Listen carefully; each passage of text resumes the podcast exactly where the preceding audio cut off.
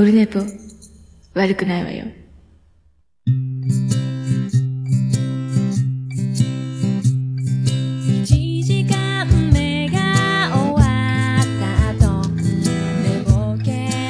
い、307回でございます。俺ね、プログラムス、いや、割れ、すげえ割れた。ボリューム上げると割れるので、また割れました。失敗しました。えっ、とね、えー今日は、小島城眉チャレンジ、シャープ10もやります。これがね、27分ぐらいありますので、えーちょっと、ちょっとやばいな、これ。わちょっとボリュームが、急にボリュームが上がんなくなった。えっとね、ちょっとだから、えー今日も長めになるかもと思いながらやりますけど、よろしくお願いします。でね、えっ、と、今3連休でして、今日はあの、11月3日火曜日で祝日なんですけど、よう考えたら、今日火曜日ってことは、明日収録日ベースで言うと、明日の8時に配信なんですよ。これのんびりしてたんですけど、で、明日はゴリゴリ残業なので、えっ、と、今日中にこの収録をして、え予約投稿作業してないと明日配信できないということをさっき気づいて、えー慌てておりますというね、えー慌てておりますっていう、まあ感じなんですけど、あの、ちょっとさっきまで寝落ちしてまして、ご飯食べた後に。えーまあそんな感じ。えーで、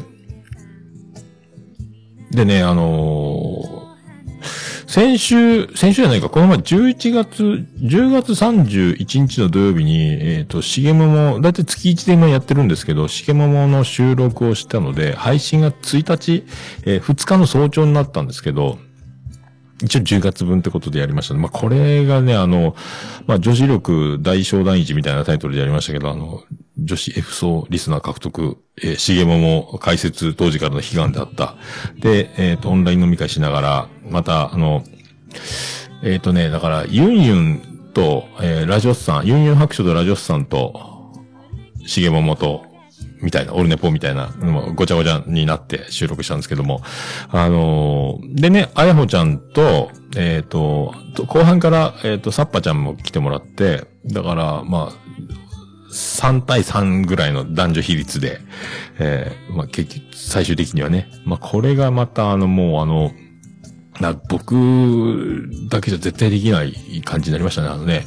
えーまあ、豪華メンバーですよね。へーめちゃめちゃ面白くて、もう腹抱えて笑ったんですけど、ね、編集しながらこんなに笑ったことはなかったんですけど、やっぱさすがにあの、関西勢の凄さと、まあ、ラジオスさんはね、あの、もう、ああいうテクニックがありますので、面白くする力持ってるんですね。わざと、あの、違う展開に持ってったりとか、えっ、と、するんですが、で、それにあの、もう天才ユンユンのもうコメントがもう絶対自分じゃ満たせないボケをかましていく感じが、もう涙流して笑って、で、酔っ払ってるし、えっ、と、僕とか特にね、飲んでるし、で、コメントが4人、5人、6人でなっていくと、コメントがもうガッチャガチャになってきたんで、えっ、と、1時間半ぐらい撮ったんですけど、まあ、30分ぐらいカットしましたかね。で、1時間ぐらいの音源で多分アップしたと思うんですけど、まあ、いろいろ編集、間を詰めたり、遅延があったり、えー同時に喋ったり、あと言うてはいけないことを言ったりみたいなのをカットする作業で相当かかりましたけど、これでな、なん、もうすごいあの、面白いところだけを、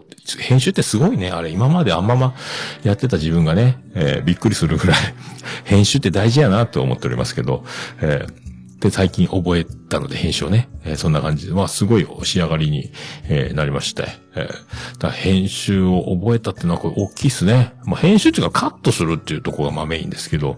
で、えっ、と、キレイトも、えー豪華メンバーで、今回はね、今回はね、豪華メンバー、えっ、と、また、豪華メンバーでお送りしますが、キレイトも、あの、編集するようにしたんですよ。もうあの、3人とかね、人数が増えたので、で、4人とか、えー4人になったりもするので、で、その時の、で、これがね、一応、録音始めて1分間でタイマーが鳴るんですけども、編集してると、えータイマーの後も喋ってるのも入れて1分ぐらいに収まるんですよ。うまいこと編集してカットして間を詰めたら、いい感じで1分ぐらいに収まるんですけど、えっ、と、30秒ぐらいでタイマーが鳴るというね、感じになっちゃうんです、編集。だからそのタイマーのところを切り取って、1分後のところに回す。初めてあの、切って貼ってという、あの、作業もしたりとかね、えーしました。だからまあ、キレイとちょっとね、プラスアルファ一人、えー一人入りますので、今回だけかもしれないですけども、まあ、そんな感じのね、え？あら誰か今いた？みたいな感じになると思いますんで、えーよろしくお願いします。いろいろやっております。あと、グリンとの、えー4時間半に及ぶ録音のやつもあと1時間半ぐらい残ってんのかな？えっ、と、今第8弾まで多分配信してますけども、もうちょっとありますので、まあそんな感じ。それ最新のやつはキャッチャーの話をずっと高校野球とかの話をして盛り上がってたと思うんですけど、えーそんな感じで。あもうね、ずっとあの、ひっきりなしにいろんなことをやってる感じですね。で、あのー自他戦も今来てるんですけど、なかなかこれが、えっ、と、そんなこんなで、えっ、と、まだ聞いてる段階ではあるんですが、で、今日も収録多分できないかなと思うんで、まあ、今週中に収録できたらいいなと思ってますけどね。もう今日夜思いっきり収録するかもしれないですし、ちょっと明日は仕事的に早めに行っとかなきゃいけないので、まあ、5時起きなんですけども、もうちょっと早めがいいかなぐらいな感じがしないでもない感じになってるので、えーでね、この自他戦で扱おうとしてるのが、えー、アラサー女子の人間観察っていう番組を、えーと今度紹介しようと思ってますので、まあ一応これにも貼っとこうと思ってますので、ただね、ツイッターアカウント持ってない番組で、あら、あの、A ラジオみたいな感じで、インスタだけやってるんですよ。えー、まあ、そう、だから今ね、だからこういうスタイルなんですかね。まあ、後々 A ラジオみたいに、あのね、あの、ツイッターアカウント作ってくれたらいいですけどね。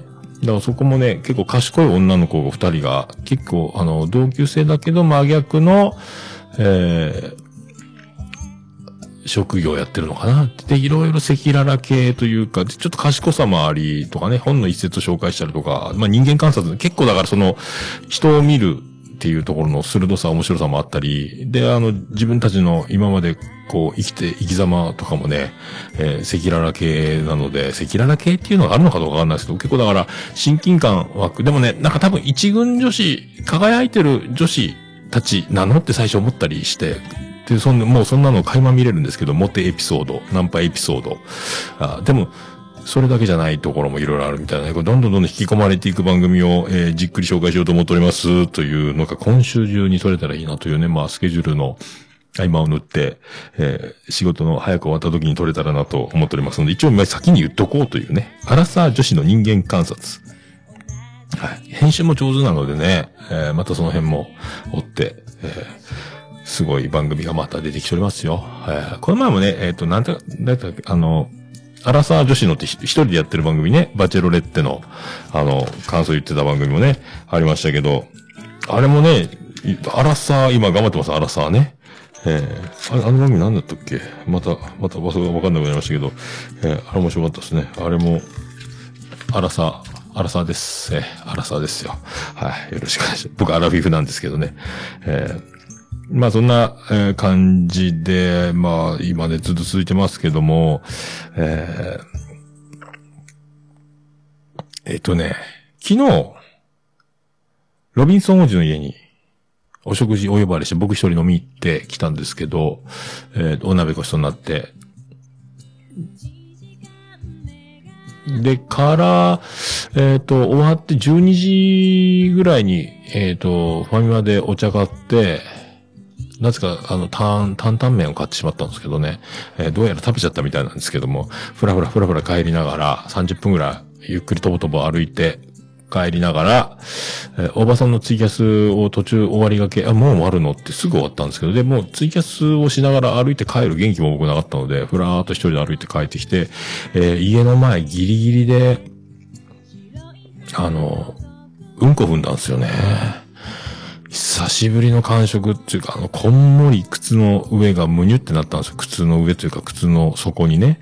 ふっと思ったら、だからね、最近うちの周りね、うんこ落ちてるんですよね。犬のうんこが。どういうことなんですかね。夜中にむにゅっと踏んじゃう。で、雨上がりだったんで、このまま家に帰ると、玄関にうんこがあるっていう匂いになるじゃないですか。確実にね。靴の裏にうんこついてるんですから。だから、最寄りの水たまりを探してね。で、何も、何もない。ただの水たまりであることを確認して、そこにうんこあったら終わりですからね。えーそこで靴の裏の、裏が取れるまで、一生懸命、あの、で、水が跳ねて自分のズボンにつくと地獄なので、その辺のさじ加減でずっと水たまりの上で踊るように、靴底の裏を、えー取るという、まあ、そんな、えー感じで、えーやっておりました。でね、あの、まあ、そんな、で今日、だいたい毎月1日の日に、えっ、と、神社に行くようにしてるので、あの、桃屋やってる時からの癖で、やっぱ1日に神社行くと、なんとなくしっくりくるのが分かったので、また最近行き始めたんですが、えっ、と、1日の日はね、行けなかったので、えっ、と、いろいろ作業してなんかしてて休みだったんですけど、で、結局、えっ、と、2日の日にね、行ったんですよ。昨日ね、えー昨日行ったんですよ。そしたら、あの、2ヶ月連続おみくじは、えー大吉、えー大吉だったんですよ。ほんとね、運だけが、いいということにしときましょうか。えー、桃焼きの桃屋プレゼンツ、桃屋のおっさんのオールデイズだ、ネッポン。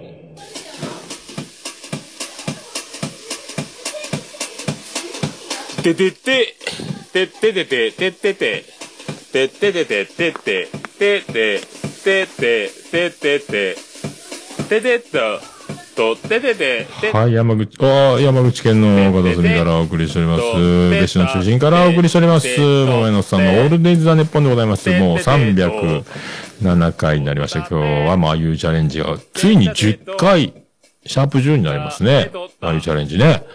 えー、すごいですね。まあ、今回も27分ほどやりますけど、て、もう分けずにそのまま行こうと思ってます。えー今回もね、前回から、えー、眉チャレンジもしっかり編集するようになったので、眉のスキルと僕のトークスキルと、えー、もう、すっ飛ばして、テンポが良くなってますので、えー、だからこれ、編集ありきで喋っちゃいけないと思うんですけどね。って思ってるんですけど、でも、編集するんだと思うと、まあ本当ね、な、なんか不思議な余裕がある。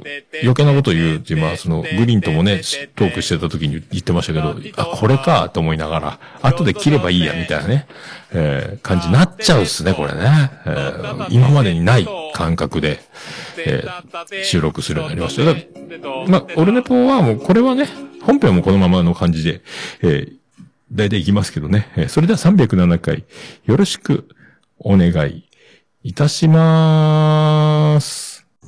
ずっと君がリスナーだったらいいのにベリダイが喋ってる月曜の夜にずっと君がリスナーだったらいいのにトラベリングダイストラベリングダイスのポッドキャスト。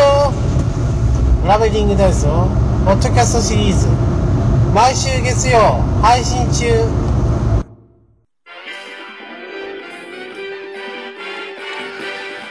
トラベリングダイス。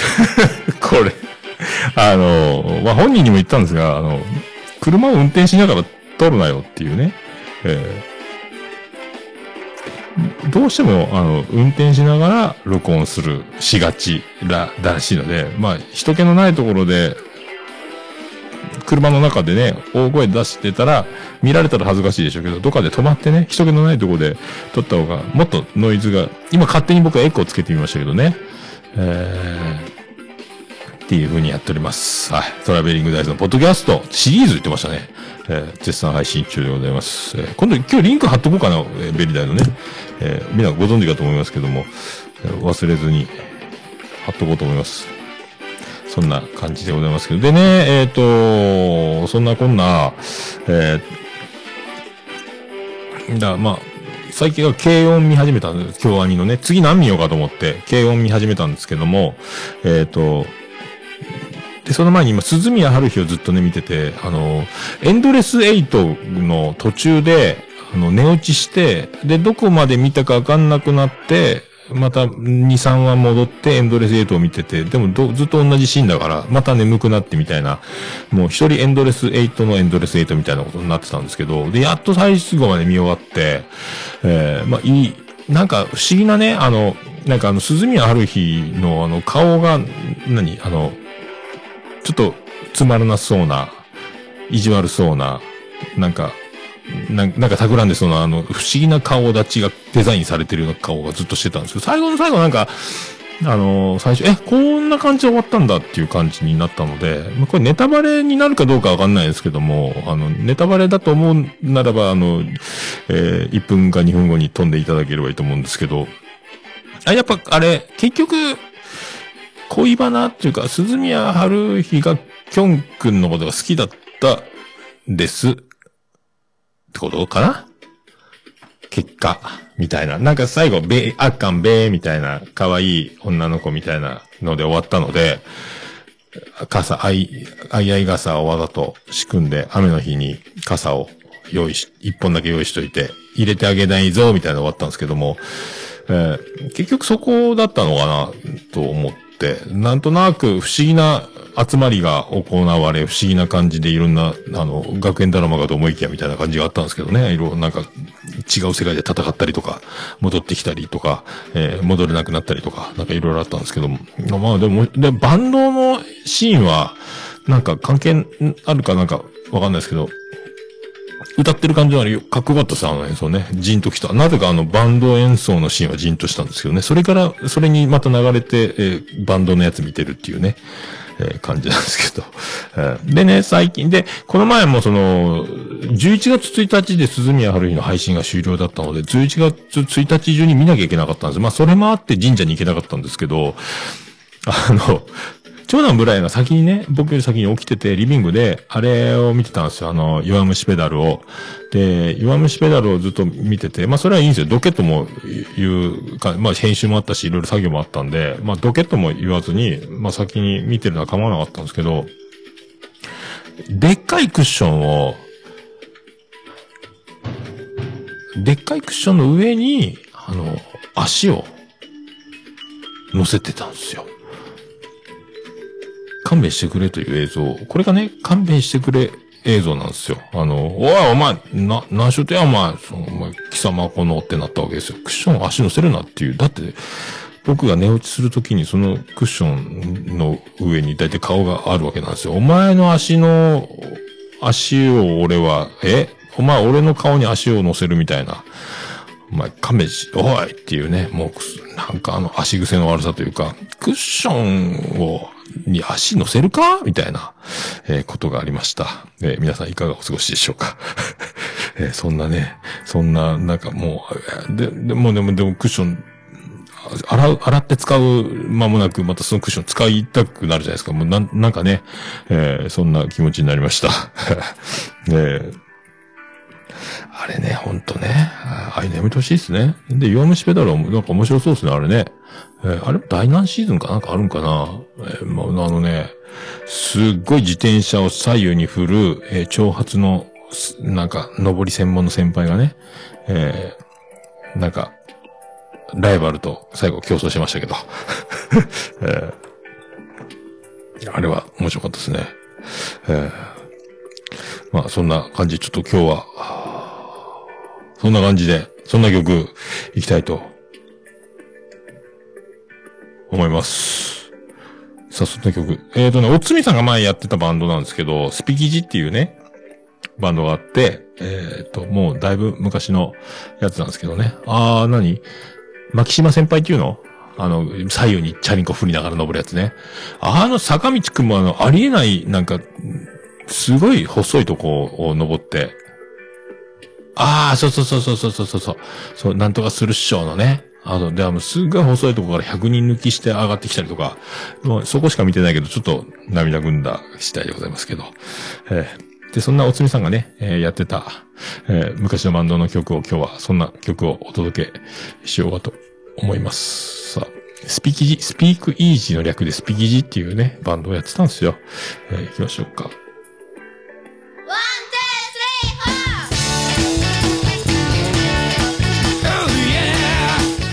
じゃあ、スピキジでお弁当。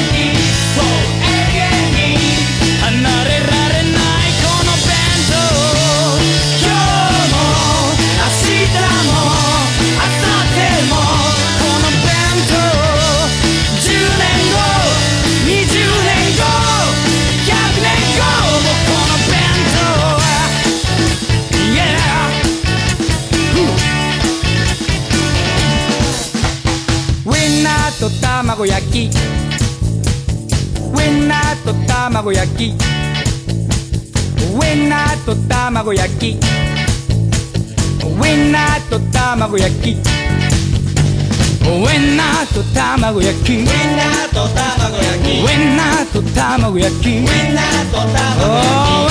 ーと卵焼き。ウェンナーと卵焼き。と卵焼き。ウェンナーと卵焼き。ウェンナーと卵焼き。ウェンナーと卵焼き。ウェンナーと卵焼き。Oh ウインナーと卵焼き。Eh, ウインナーと卵焼き。Eh, ウインナーと卵焼き。Eh, ウインナーと卵焼き。Eh, ウインナーと卵焼き。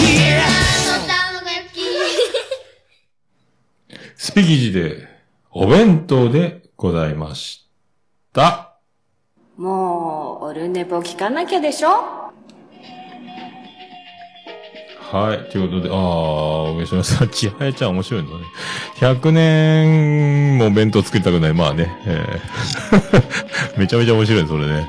えーああ、それは面白いな。まあそこまで、えー生きてほしいですけどね、ちはやちゃんにはね。えーあの、僕が作りますので、えー作りたくないですね、それね。えー 作りたくないです、面白いわ。はい。えー、まあそんな感じでございますけど、まあツイキャス終わりましたね。えーと、でね、あとそうそう、いろいろだから CM もとかで大変お世話になってますけど、えー今度ね、えーと、14日の、14日の日ですか？日本時間的に。えっ、と、後で貼っときますけど、えっ、と、あやほちゃんが、あやほ飲み会みたいなのする、ということなので、貼っときますので、なんかもう、あやほちゃんとお話ししてみたい方っていうね、あの、えっ、と、ジャブジャブラジオで恋バナでおなじみの感じのとかね、CM もでもあの感じで、えー大変、えー素晴らしい、素敵な、えー面白い。あのラジオスさん、えーユンハク、ね、えー僕もまたもう一歩も引かない、えー互角の戦いをしたでおなじみのね、まあ、てか上行ってたんじゃないかっていうね、えーそんな、あやほちゃんと飲みたい方、もうあの時もね、すげえ飲んでたんですけど、もうめっちゃ面白かったんですけどね、えー っていうのを貼っときます。飲み会ありますよっていう、なんか、ズームでね、できるということなので、えーということをお知らせしておきます。それでは、まゆうチャレンジ行こうと思いますけどね。えっ、と、ちょっと、これは後ほどまた音をはめ込むので編集版にしますので、えっ、と、ちょっとだけツイキャスの方では流しておこうかなと思いますけど、えーそれでは VTR スタート。はい、まゆうさん、はい。10回目になりました。どうですか、はい ?10 回目を迎えるに当たりまして。回目何したかも覚えてないまあ、あの、自分の成長に震えてます。震えてます。ね。前回なんかすごくいい感じに編集していただいて、成すごく長したな。成長したような気がしてました。キャリアウーマンみたいになった。はい。もう、でもね、毎回毎回もう、まゆが登場するたびに、はい。まゆはやっぱり可愛いってつぶやくおじさんもいますし、ありがとうございます。ね。えーもう髭を伸ばしながら聞いていると思いますけども、今回も聞いていただけると嬉しいです。嬉しいですね。はい。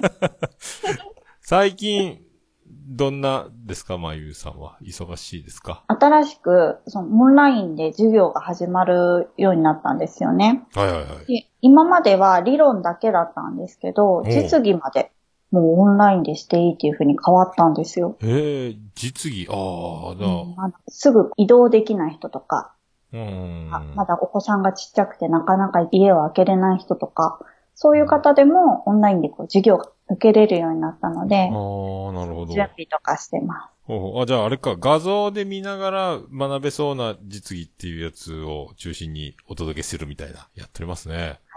す。はい。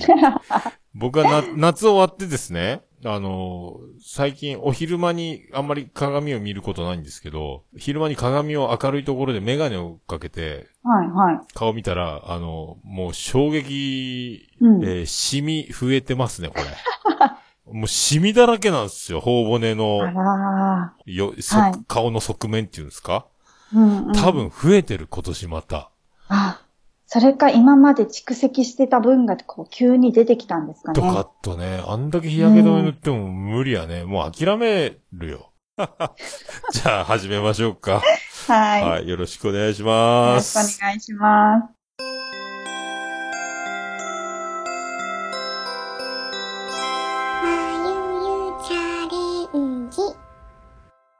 今日はですね、はい。あの、声優の紹介をしたいと思います。声優、はい。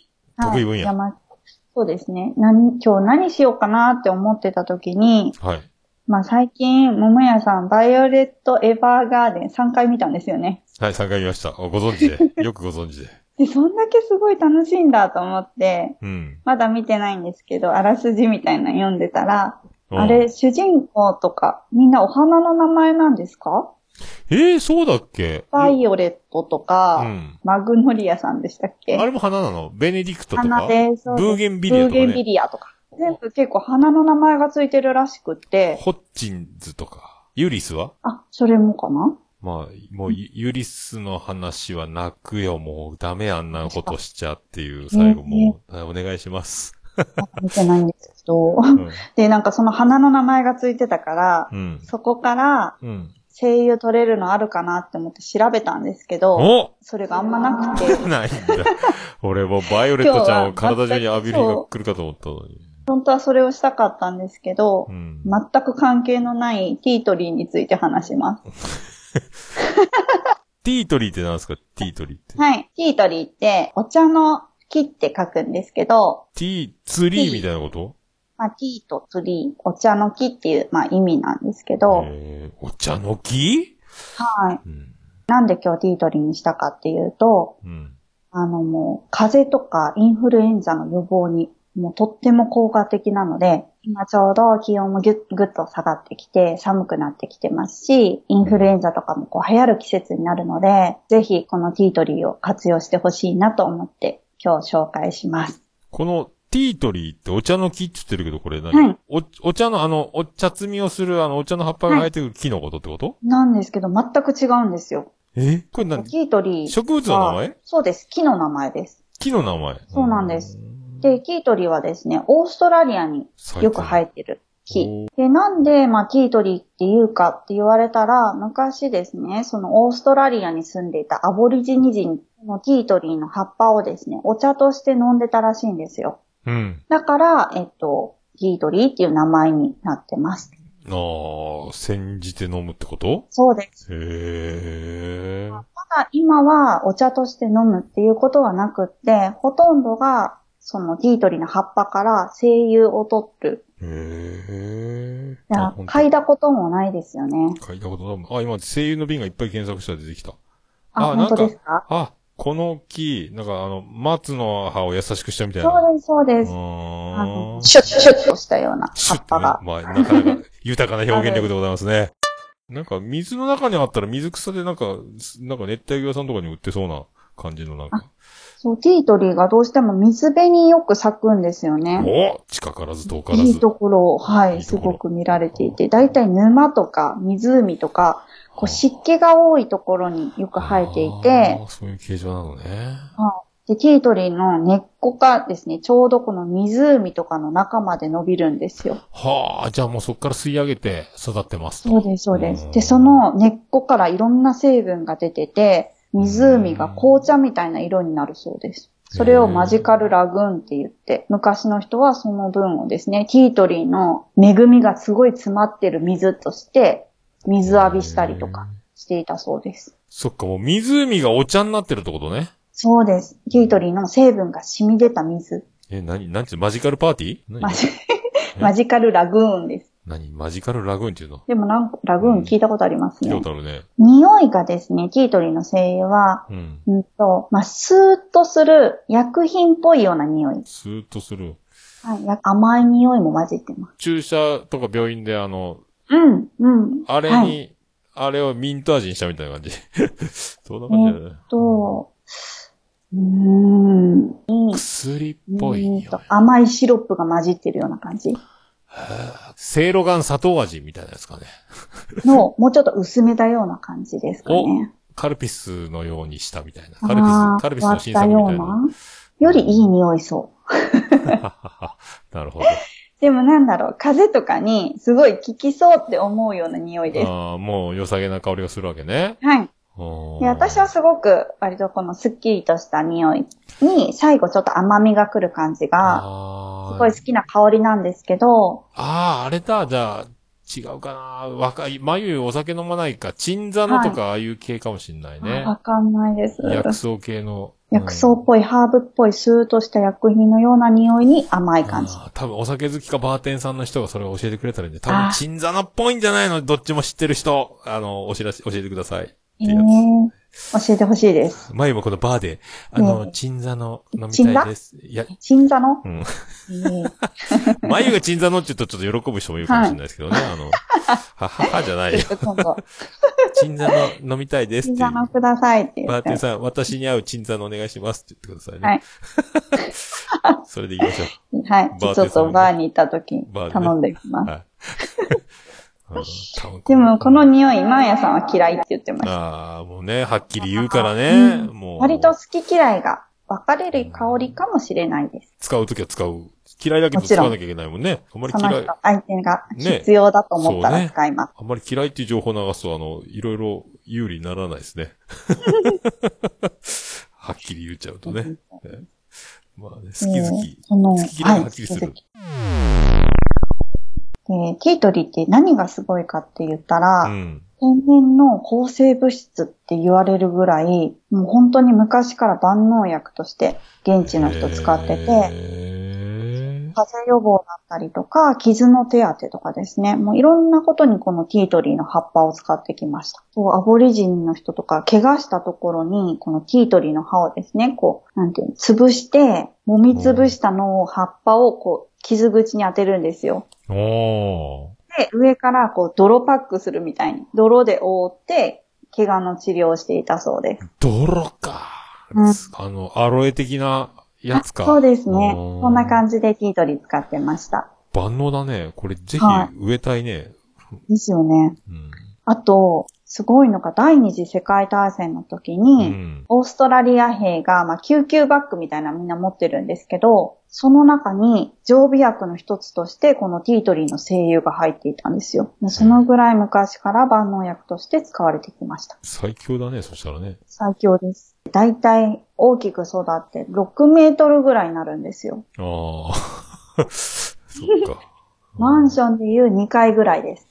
ちょっとあれだね。じゃあ、池のあるお広いお庭みたいなところがいいかもね。ですね。葉っぱはさっき言ったように、こう、なんていうの、シュッシュッってした、まあ、細い針のようなうん、シュッシュ。葉がついてるんですけど、うん。幹の部分は、なんか白いんですよね。白くて長い鱗みたいなのがペタペタついてるような感じ。へえ、白い鱗状。で、その白いのが、こう、ペラペラって、こう紙のように剥がれるんですよ。ああ、なんかそれも良さそうな成分なんだよね。なので、ペーパーバーグっていう風に別名言います。紙のバーグで、なんか白い、なんかふわふわっとした感じ。ねティッシュペーパーよりも薄いらしいんですよ、その樹皮。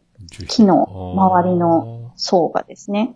で、それがこう何層にも重なっているので、結構こう押すと、スポンジみたいな感じ。ふわふわってするそうです。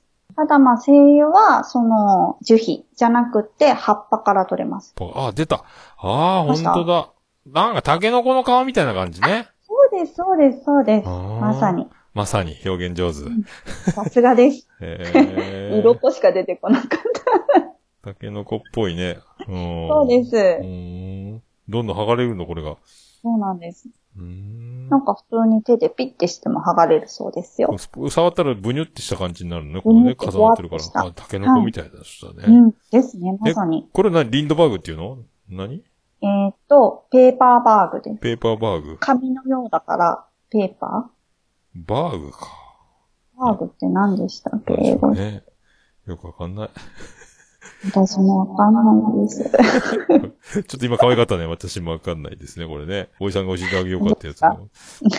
ペーパーバーグっていうの？別名言ったりします今の、今のなんか、あああいう技使ってたんじゃない？私もわかんないです。今のすごい可愛かったと思いますよあ。ペーパーバーグ。じゃあちょっと、ちょっとわか決んないですまった時それをずっと。うんちょっとあの、新しい世界のね、ブリッコ、ブリッコ的な。ああ、ほんとだ、めく、なんかもう紙をさ、貼った、なんかあの、そうですね。ペタペタこう貼ったよううな。ん、芸術作品みたいななんかね。うん。このティートリーってすっごく生命力が高くって、うん大きくなったからって言ってパシって切ってもですね、だいたい2年後ぐらいにはまた元に戻るっていうふうに言われてます。それは、本当我々人類に何かを教えようとしてるね。うん ここの葉っぱから精油を取ります。葉っぱから精油、で、取れた精油は、まあ、透明の色をしているんですけど。精油はですね、この大腸菌とか水虫とか、まあそういった心筋だったりとか、インフルエンザウイルスとか、そういうウイルスのですね、増殖を抑えてくれるっていう効果があるよっていうのがもう研究結果で分かってるんですよ。へえ、すごいね。もうちょっと世界が騒いでいいやつやな、これね。うん、なんですけどね。このティートリーの中にある、まあ、成分、ちょっと難しいんですけど、うん。カタカナでテルピネン、で、数字の4、テルカピネン。タカナ、数字の4。オール。これでテルピネンシオールって言うんですけど、まあ覚えなくて全然いいです。え、出た出た。じゃあ言うなよってやつやね。うんこの成分がティートリーの中にだいたい30%以上入ってるんですね。これが菌の増殖とかを抑えてくれる効果がある。ーこれが、あーテルピネンシオール。すごい名前。うんえー今はあまりないみたいなんですけど、昔はですね、こう手術の後の感染予防とかにこういうテルピネンシオールとかが使われていたそうです。ウイルスの増殖を抑える効果があります。シミはちょっとあれですけど、顔に例えば吹き出物ができたとか、ニキビとかですね。うん。そういう時にも、このティートリーおすすめです。ティートリーパックして塗ってたらいいことありそうだね。あいいと思います、すごく。うん顔の吹き出物対策とかにはいいですね。シミに効かないんだね。シミはですね、うん。残念ながら。こんだけすごかったら、いろいろ薬品、薬とかに使われてないの？薬とかには、今、の医学。使われてはないんですけど、うん。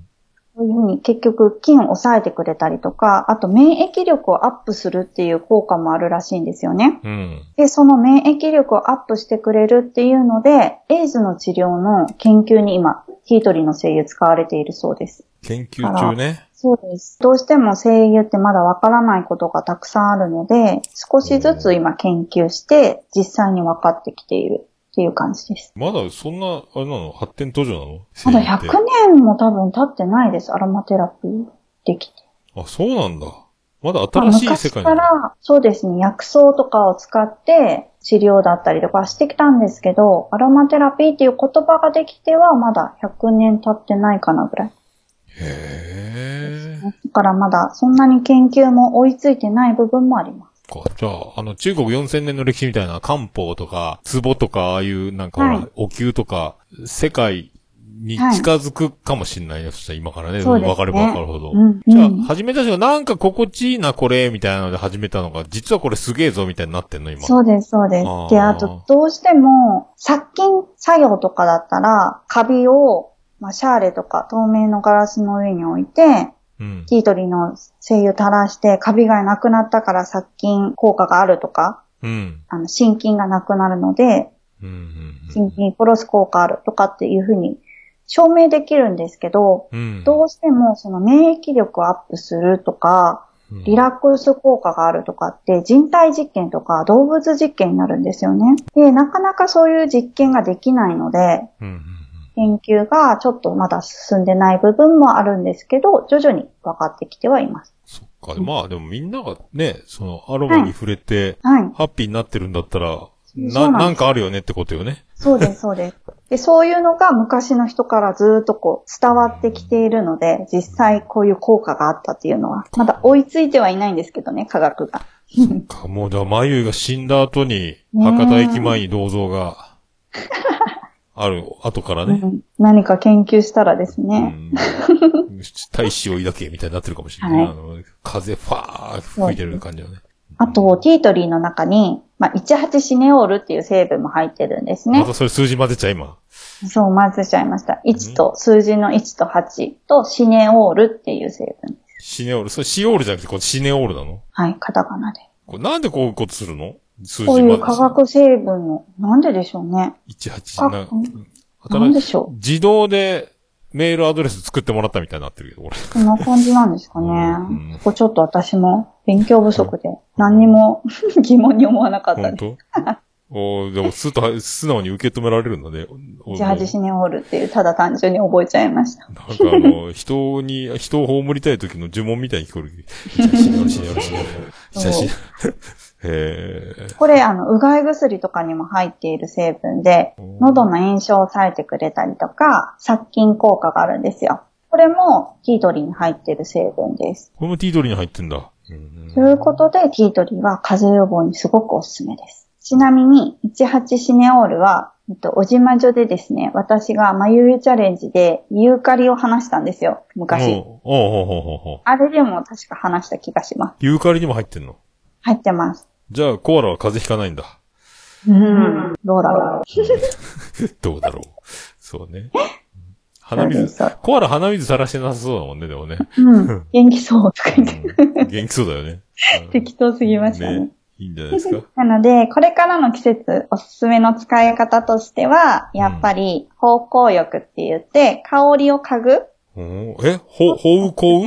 芳香剤とかの芳香です。芳香剤のよく浴びる。香りを嗅いで浴びるっていあう。ー森林浴みたいなこと？そうです、そうです。もし持ってたら、ディフューザーとかってありますよね。ああ、あの、椿ライドニーでおなじみの。そうですああれです。ああいうのにティートリーを混ぜてもらって、香りをこう浴びる、香るっていうのもおすすめですし、まあない場合は、もう使ってないマグカップとかうん。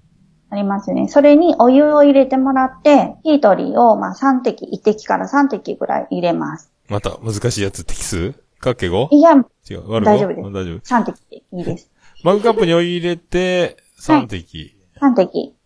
そしたら、マグカップのお湯があったかいので、香りがこう、蒸気とともに上がってくるんですね。それを香る。うーん。これでも金が死ぬ素敵なお部屋が出来上がるんじゃない？これ、ふそうです。そうです。うんううんん。ただ、あの、いつも飲むコップで使っちゃうと、コップにちょっとティートリーの香りがもしかしたらついちゃったりとかですね。する可能性もあるので、使ってないコップの方がいいです。間違って飲んじゃうと自分がうん滅菌されて消えてなくなるかもね。はね。わしゃ金かよって言いながら最後ステレフで最後死んでいくっていうことになりかねませんのでね。悲しいことになるので、シネオールが働いてる関係でもね。うんシオールかもしれなうまい。い。うまい、そう。うまい。ですね。あとは、さっき言ったように、あの、ニキビとか、吹き出物の時は、まあ、それこそ、あの、香りのないクリームとかに、まあ、1滴とか2滴混ぜてもらって、恐怖の適数計算をしてね。んそうです。。あの、恐怖の、恐怖のね。あれで。うん。まあ、ちゃんと1%の濃度になるまでうんのテキストを出してもらって、吹き出物のところとかに塗ってあげるといいです。あの、ニキビの時、ティートリー、クリーム塗ると、すぐ治りまえ、眉毛もできるの？ニキビ。す。よくできます。えー吹き出物ですけど、ああ え、よくできる？あ全然。できます。最近特になんかマスクとかで荒れちゃってああ、、そっかそっかそうなんですよ今も鼻に2個ぐらいできてます。あららららら、もう思春期じゃん、それ。それ、両思いのやつじゃろ、それ。え、そうなんですか？鼻の、鼻の頭にできたのは両思いとか言って、中学の時さ、さおじ知さ、ん。おじさんたちの時代はそういう騒ぎ方してたけど。なんか、何やったっけ？思い、思われ、振り振られて、右左上下でなんかあるらしいやったんですかね。そうなんですね。もうどっちがどっちか俺わかんないけど。で、初めてだから、知りましたその顔の真ん中の鼻の頭にできれば、両思いうん、両思い、ありがとうございますってことで、おめでとうございます、みたいな。えー、確かそんなだったよ。そう、みたいな。まあ、ゆうちゃんもあららそうね、その辺はちょっと、ねじゃあ重大、重大発表をし、ね、この後していただきましょうかね。そうですね。あとはですね、ティートリーの中のテルピネンシオールっていうのが、菌の増殖とか抑えてくれたりとか、皮脂の分泌を調整してくれたりとかもあるので、あ油抑えんだ。そうなんですよ。だから髪の毛のなんか老けがきになる人とか、シャンプーとかに混ぜるとおすすめです。皮脂の分泌をされるってことは、老けに効くんだ。シャンプーにも混ぜるんだ、クリームだけじゃなくて。いいです。全然使ってください。これからですね、なんか精油一本買おうかなとか、なんか興味あるなって思ったら、ティートリー一本持っておくと便利かなと思います。ああ。まゆさんはこれ、まやさんは嫌いって言ってますけど、ですね。まゆさんは、どっちかといえば、私好きな匂い好きな匂いですか？ああ、それはもう希望の光ですね、そうなるとね。二人とも、おじまじょ二人とも嫌いってなったら、どうするよ、これ勧められたけど、みたいなね。嫌いなんだ、この匂い。うんってなったらね。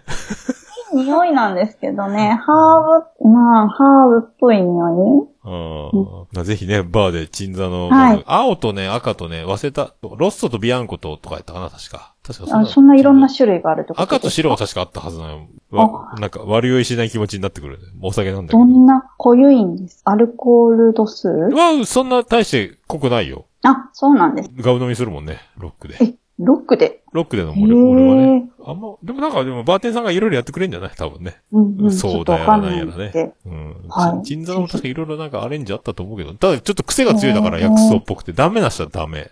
そうなんですね。うん。そう。で、2種類、赤と青とあったはずなんですよ。なんかね、覚えておいて。あ、眉でもおお酒そんな強くないのか。そんなに飲めないんですよね。そもそもやったね。全く。はい。あ、でも確かに白ワインをベースにハーブとかスパイスを入れているって。あ、やっぱそうか。ほら、ハーブ、来たほら、うん近からず遠からず俺のまたなんとなく当たるやつ。当たってます。勘だけで生きてます。勉強しちょってますね。とでも香り試してみたくなりました。ああ、これね、もうボトル買って家でも、もう家族巻き込んでやってください。鎮座のパーティー。バーに行く前に覚えといた方がいいかもしれない。そうですね。うん。かっこよくちょっと鎮座のくださいって言います。わ、かりました。はい。い、以上、以上でございます。以上ですありがとうございました。ありがとうございます。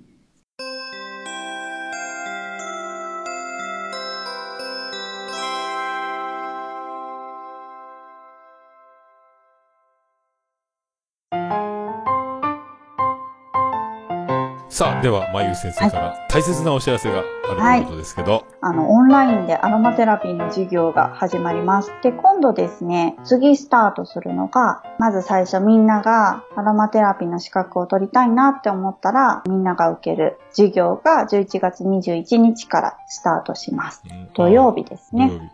アロマの？で、アロマテラピーインストラクターコースというのがスタートします。インストラクターか。先生になるやつ、はいそうです。これが土日でスタートしますので、月に1回の土日、まあ、21日と22日、12月だったら、12月の26と27っていう感じで、まあ、月の土日にですね、スタートしていきます。オンラインでも受けることが可能ですので、自宅でですね、パソコンかもしくはスマホがあれば受けることが大丈夫です。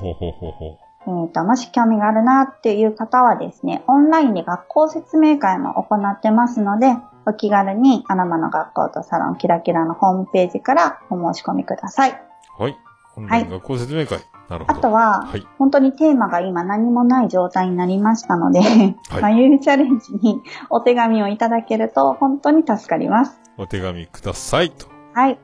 以上です。なんかね、これから寒くなってくるし、この前もやったかね、でもなんかこう、ひ生活で何かうん。お悩みとか、日常でなんか、そういうのをまゆ先生がズバリ、はい。答えられる範囲でねなってます。はお願いしい。おます願いし。ます。さあ、そしたら、あれですか、もう両思いニキビのことは触れなくても大丈夫なんですかね、これね。あ、そうですね。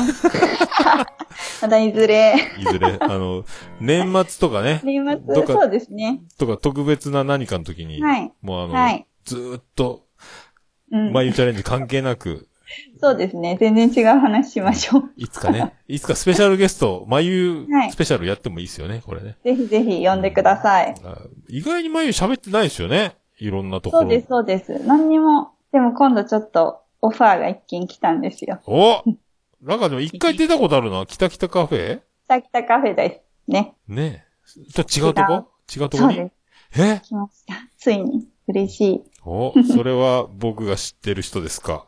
はい。ああ、そうですか。大体。ああ、そうか。わかりました。えー大丈夫ですか、それは髭は生えてますか？入ってないです。生えてないですか？誰やろうね。え、男の人か女の人が発表できますか？男の人です、ね。男の人の番組に。はい。そうです。呼んでもらえたので、まだなんかいつするのかよくわかんないんですけど、うーん。発表があったら、また言います。えー、まあ、いうチャレンジを聞いてオファーが来たということですか？ねよくね、オファーしてくれましたね。えー、じゃあ、あ、じゃあ僕の編集の賜物ですか？あれのおかげだ。だと思います。うん、あの 後ですもんね、来たの。あ、そうなんだ。あ、そっか。俺知ってる人か。はい。まあ、はい。まあ、また、それはさ、盛大に騒ぎましょう。はいもう、前、バシッと、よそ行っても、私は喋れるんだよっていうところをね。うん。ね、うまくいけばいいですけどね。不安でしかないです。いやいや、大丈夫でしょう。もうね、いろんなところで、まあ、いうファンをね、獲得して、もう、もうすぐ博多駅の筑紫口のところの山岡さんのあの、モニュメントみたいなところに、まあ、ゆう像が立ちますので、ね。はい。はい。タクシー乗り場のとこね、そんな感じで、あはい。あんなに盛大にですね。眉がバーンってね、バーンってこう、キラキラの方を指さして像が立ってる。はい。そみんなこう誘導してですね。博多駅南って言って。うん、こっち来いってキラキラに連れて行きます。じゃあ。そんな感じで、道路も全部こう、道つながる、塗られる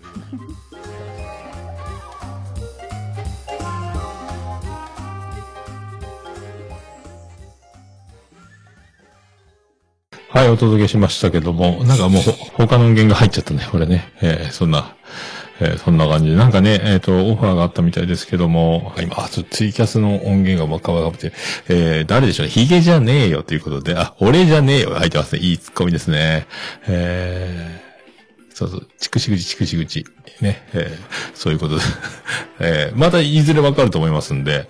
えーと、今回はね、えー声優の話を、えっ、と、27分、20分ちょっとやってますので、えっ、と、ティートリーっていうね、なんか、6メートルぐらいなら大きいお茶の木っていうのがあって、でそれがすごい重宝しているというね、えーやつ。あの、その歯から抽出する成分がすごいあの、えっ、と、菌に強いと。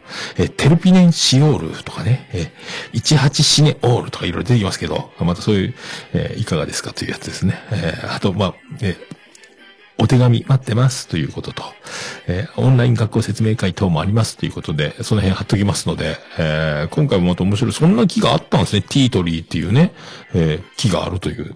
え風邪とかインフルエンザの予防にもいいとかいう、えースーッとする香りの、なんか、だから、えーっと、チンザナっぽくないみたいな話もしたんですけど、えー不思議ななんかその、鱗状のなんか、タケノコの皮を剥いたみたいな木になる木が、そういう木があるらしいです。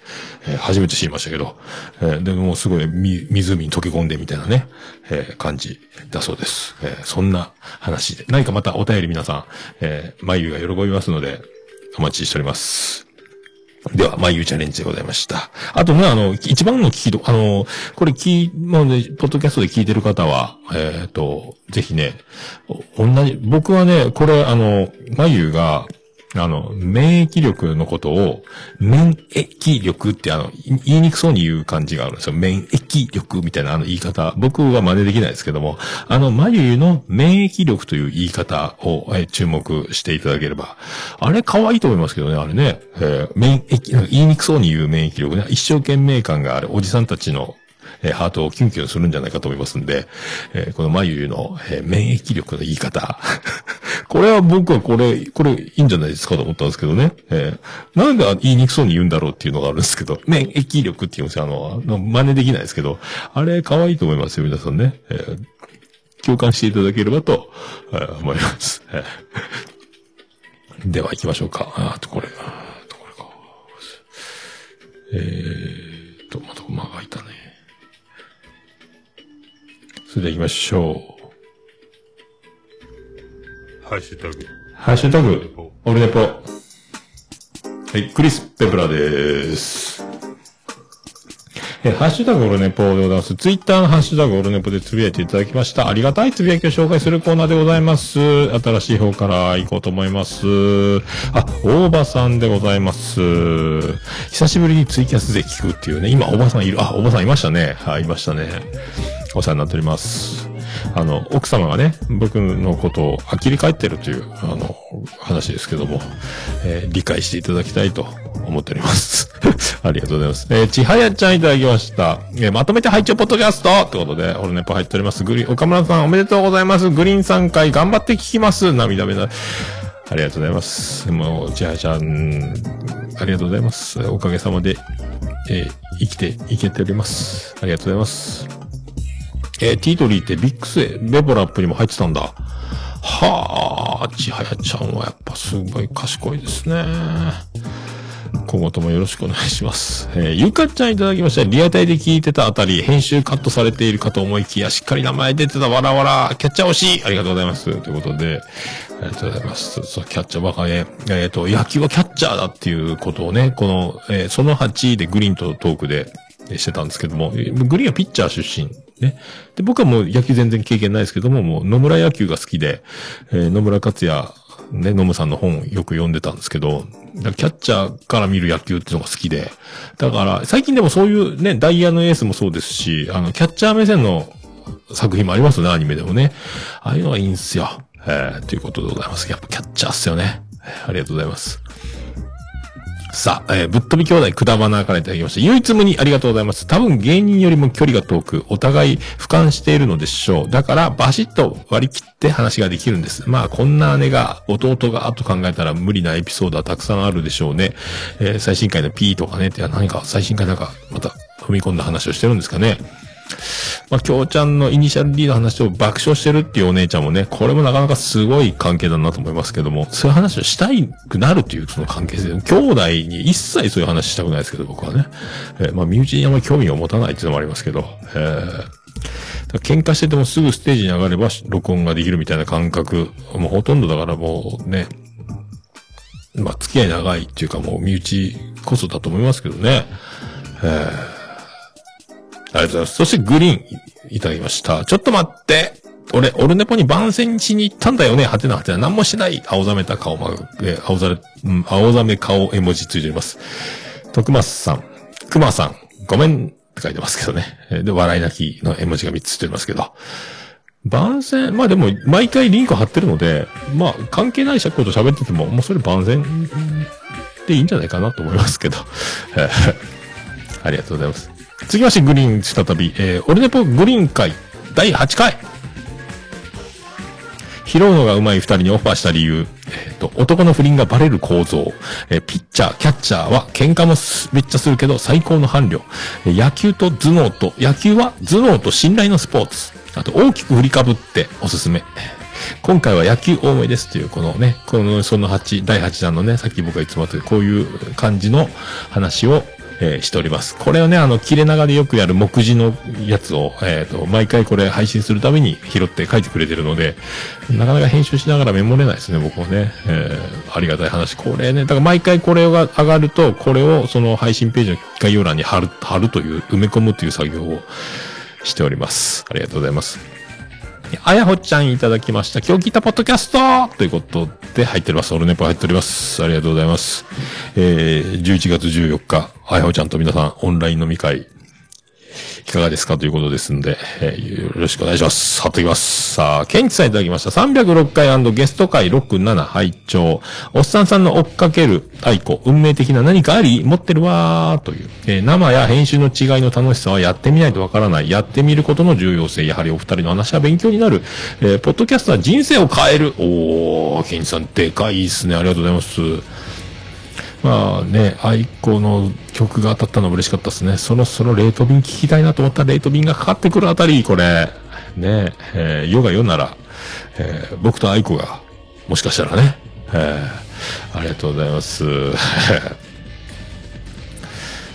うん、まあね、こだから今回もほぼ生でね、編集しないでお送りしてますけどね、ただ、まあ、ゆうチャレンだけははめ込んでみたいな感じに、えーって思いますけどね。えーまあ人生、まあやってる僕からすれば、ポッドキャストがない人生と、今、この状況と、大きく違うので、えーね、こんな、だから毎日職場、男ばっかりの職場とね、家との往復じゃ、えーこんなにあの、もう本当ね、まあ、野郎どもも含め、含めなくていいと思う。女子がいい女が多い業界ですよね、ポッドキャスト業界ね。で、こういう、ありがとうございます。えバチェロレッテ、えありがとうございます。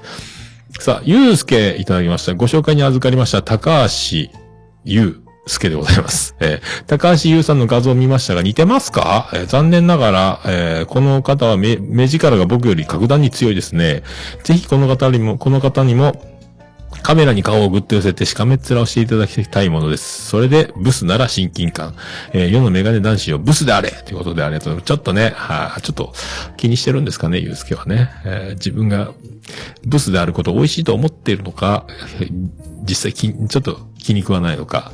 まあね、今世に言う、だから白刈りメガネって結構流行ってるんでしょ結構そういうの好きな女子が多いって聞きますけど、そこに、えーカテゴライズされてるというか、そこの所属、そこの人間であるユうスケ、えーをね、ね僕はブスと言っているという、ここにちょっとプライドが許さないのかもしれないですけど、でも高橋に似てるんですよね、そのテレビ画面越しに見ると。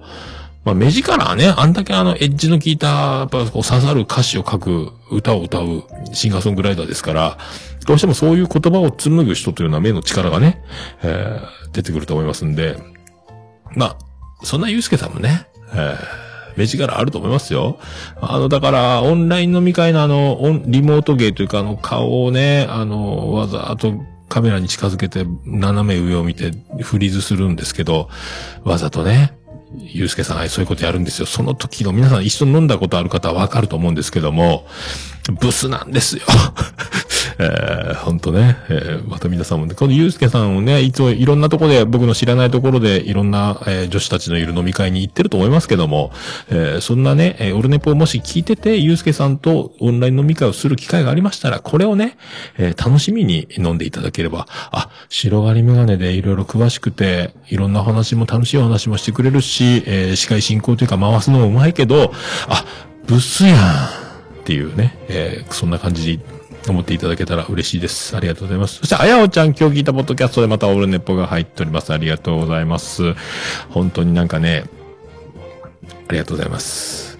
えー愛されたいのですが、えー愛していただけるんでしょうか、えー結構ね、なかなか、そんなしげももでも、えーなかなか戦い、戦いを繰り広げましたけどね。えー、ほんと、あやほ様々でしたね。えー、さっぱちゃんもね、こう、しげもも聞いていただけば、さっぱちゃんもなかなかね、最後後半来てね、えーいい、いい味というか、いい存在というか、やっぱね、えーやっぱ、えー女子が来るとテンションが上がるというおじさんたちをね、見ていただける。で、ユンユンがね、なかなか、可愛いポジション、結構可愛かったんじゃないですか、今回のユンユンね。で、わ、いろいろあの、アホなパターンと、鋭い突っ込み入れてるパターンと、で、ちょっと自分が進行に回るパターンと、いろいろユンユンが見れたと思いますので、えーありがとうございます。さあ、そしてグリーンですね。オルネポグリーン会7。これ第、その7の分の、えー今から目次を読みますので、グリーンがまとめてくれました。えー吐いた言葉でできている。笑いの中にメッセージを込める。えーポッドキャストをやると失敗が怖くなくなる。えー素人って言葉は甘えと言い訳の盾。えーと、唯一無二な果花。えーほっとけないという才能、えーお客様への断り方、難しくて単純で、だから面白いというこちらの内容で、えーお送りしております。グリーントーク、その、あと1時間半ぐらい残ってるので、あと3つか4つか、か、気合入って一発で出すか、えになると思います。だからその9とかその10ぐらいまでいいくかもしれないですね。その9は確実ですけどね。えーということになります。ありがとうございます。えー続きまして、えーグリーン、またこれその6の、えー今度は内容いきます。編集って奥が深い。そして、えー生放送の良さと収録の良さ。ということで、えーパンツ東京ツアー、えービジネス系を始めるにあたっての準備したこと。えー目指すはオールイン。えーそれと、ポッドキャストを外に出すための土台作り。えー宮田という男の凄さ。えーそして、無駄とはっていう、このいい、いい話を僕とグリーンがしてるとは思えない内容ですよ、これね。えーこんなこと話してたっけっていうね、まあ、同じ話は二度とできないですけど。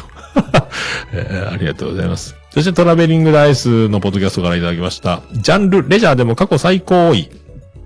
俺ネポ効果だと思います。ありがとうございます。ということで、えー、なんか、なんかのランキングで、トラベリングダイスのポッドキャストが、えー、順位上がったらしいです。本当かなと思いますけど。まあ、俺ネポのおかげと思ってくれてるんだったらもうそうしていただきたいと思います。ありがとうございます。え、アポロさんからいただきました。10月29日に拝聴した番組メモということでございます。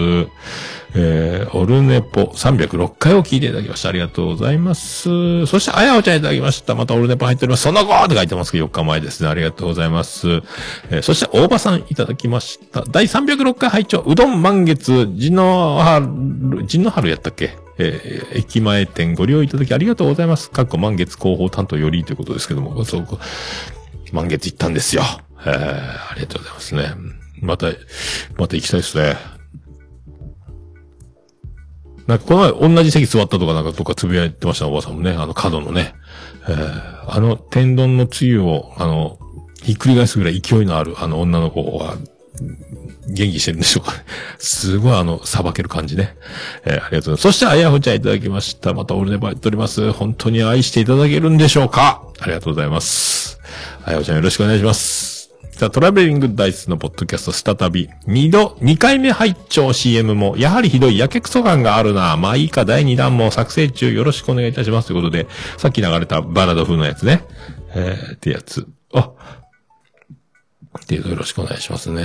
まあこれ、だから2回目聞いたって CM、オルネポ2回も聞いたんですね。自分の CM 含め。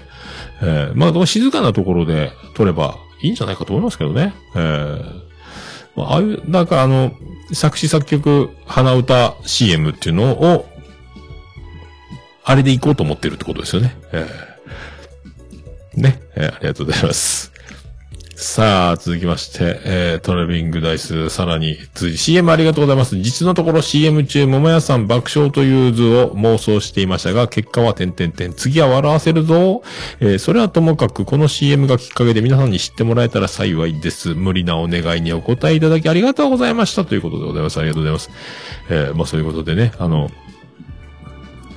本人喜んでおりますということで、トラベリングダイスのポッドキャストね、あの、僕もなかなかね、全部は全部聞いてませんけども、あの、いろいろ、いろいろ、ね、いろいろお願いしますよ、ほんとね。あのこれね、まあ、数こなすところで見えてくるものと、かがあると思うので、もう、死の子の考えずに、とりあえず撮って喋って、それを自分で聞いて、で、みんなの番組も、好きな番組も含め聞いて、みんなの番組と自分の番組と、で、自分の思ってることと、やりたいことと、楽しいことと、さあ、いいかな？これで。って思いながらやればいいんじゃないですか？で、今度はこうした方が良かったとか、あした方が良かったとかっていうか、ちょっとずつどっか出てくると思うんで、自分にしか気づかないところがあると思いますんで、まあそういうのをね、あの、重ねていくしかないと思いますんで、そしたら僕みたいな、えー、何のこっちゃわかんない感じになると思いますんで。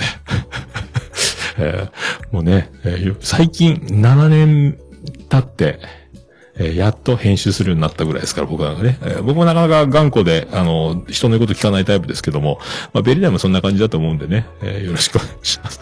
えーさあ、それでは以上でございますね。ハッシュタグオルネポーでは、えー皆さんの、えーつぶやきをお待ちしております。皆さんお気軽にハッシュタグオルネポでカタカナでつぶやいていただきましたら、えー私、えー大変喜びちょもらまマンモスレミでございまーす。以上、ハッシュタグオルネポでございました。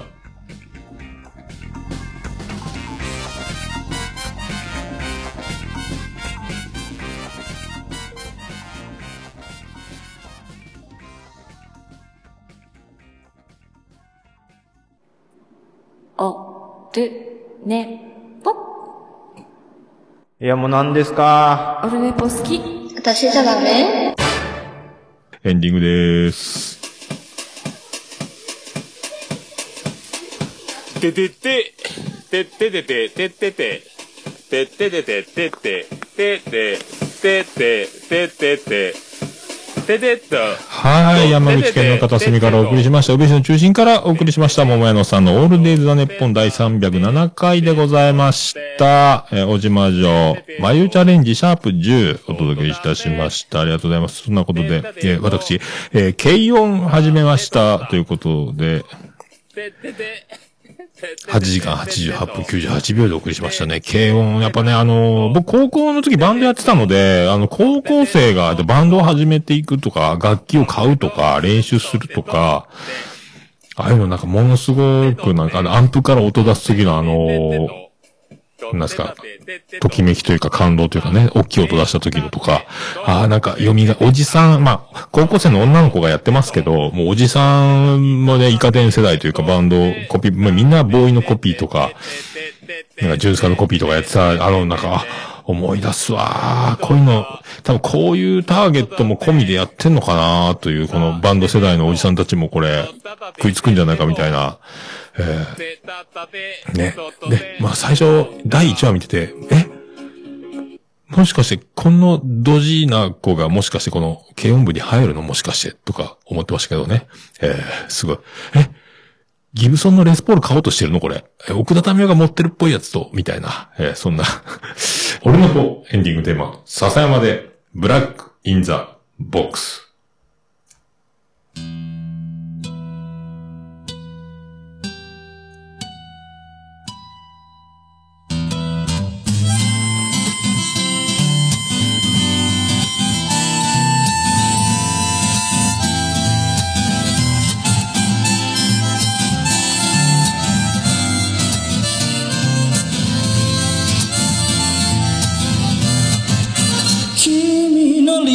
など初めから来ちゃいないさ。重ね合わせてばかりじゃ剥がれてく並べ立てたのは今までの理由だろう。そんなものよりも今を聞かせて。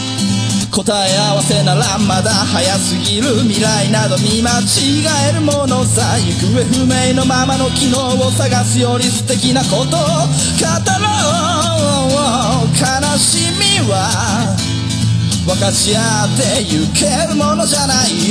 ブラックアン。ビューティー鳴らすのさ誰に届くはずもない。この夜を埋める。二人だけのわがままなリズムでブラックアンビューティー。歌うのさ誰に届くわけもなく消えてゆく。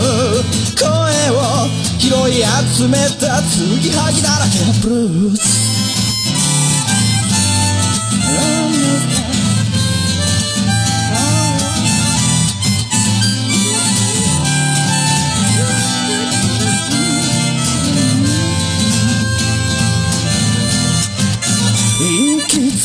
先など初めから決めちゃいないさ。誓い交わしたものさえ消えてゆく心。踊るなら約束はいらないいからそんなことよりも声を聞かせて。運命論なら信じちゃいない明日などこの手で開くのさ。光も見えないままの希望を嘆くよりその確かな絶望に。浸れ喜びは待ち焦がれるだけじゃつかめない。ブラックアンビューティー鳴らすのさ。誰に届くはずもないこの夜を。埋める。二人だけのわがままなリズムでブラックアンビューティー。歌うのさ誰に届くわけもなく消えてゆく。声を拾い集めた継ぎはぎだらけのブルース。なんだ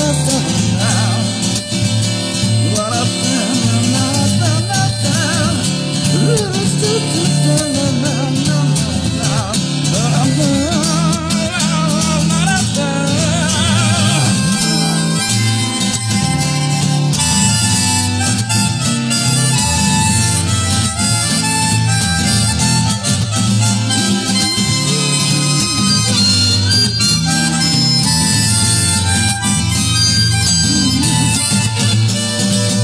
信じることにも疲れた初めから何もなかったのだろう行方不明のままの昨日から抜け出さずにいたのは僕の方光などどこにもないまして闇などありもしない瞬き一つで変わる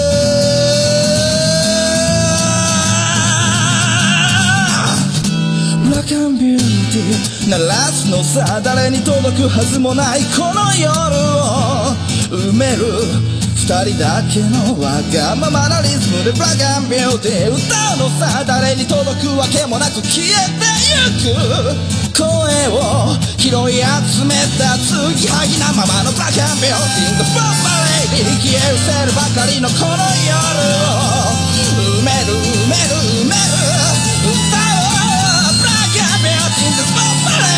消え失せるばかりのぬくもりはもういらないいらない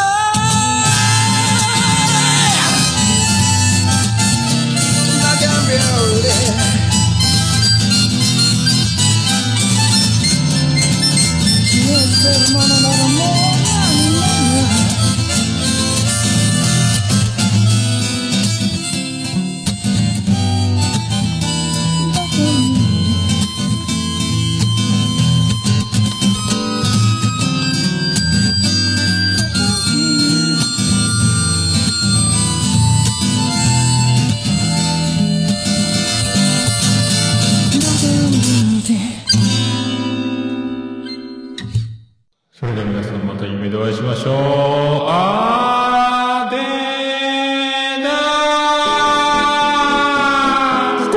福岡市東区若宮と交差点付近から全世界中へお届け。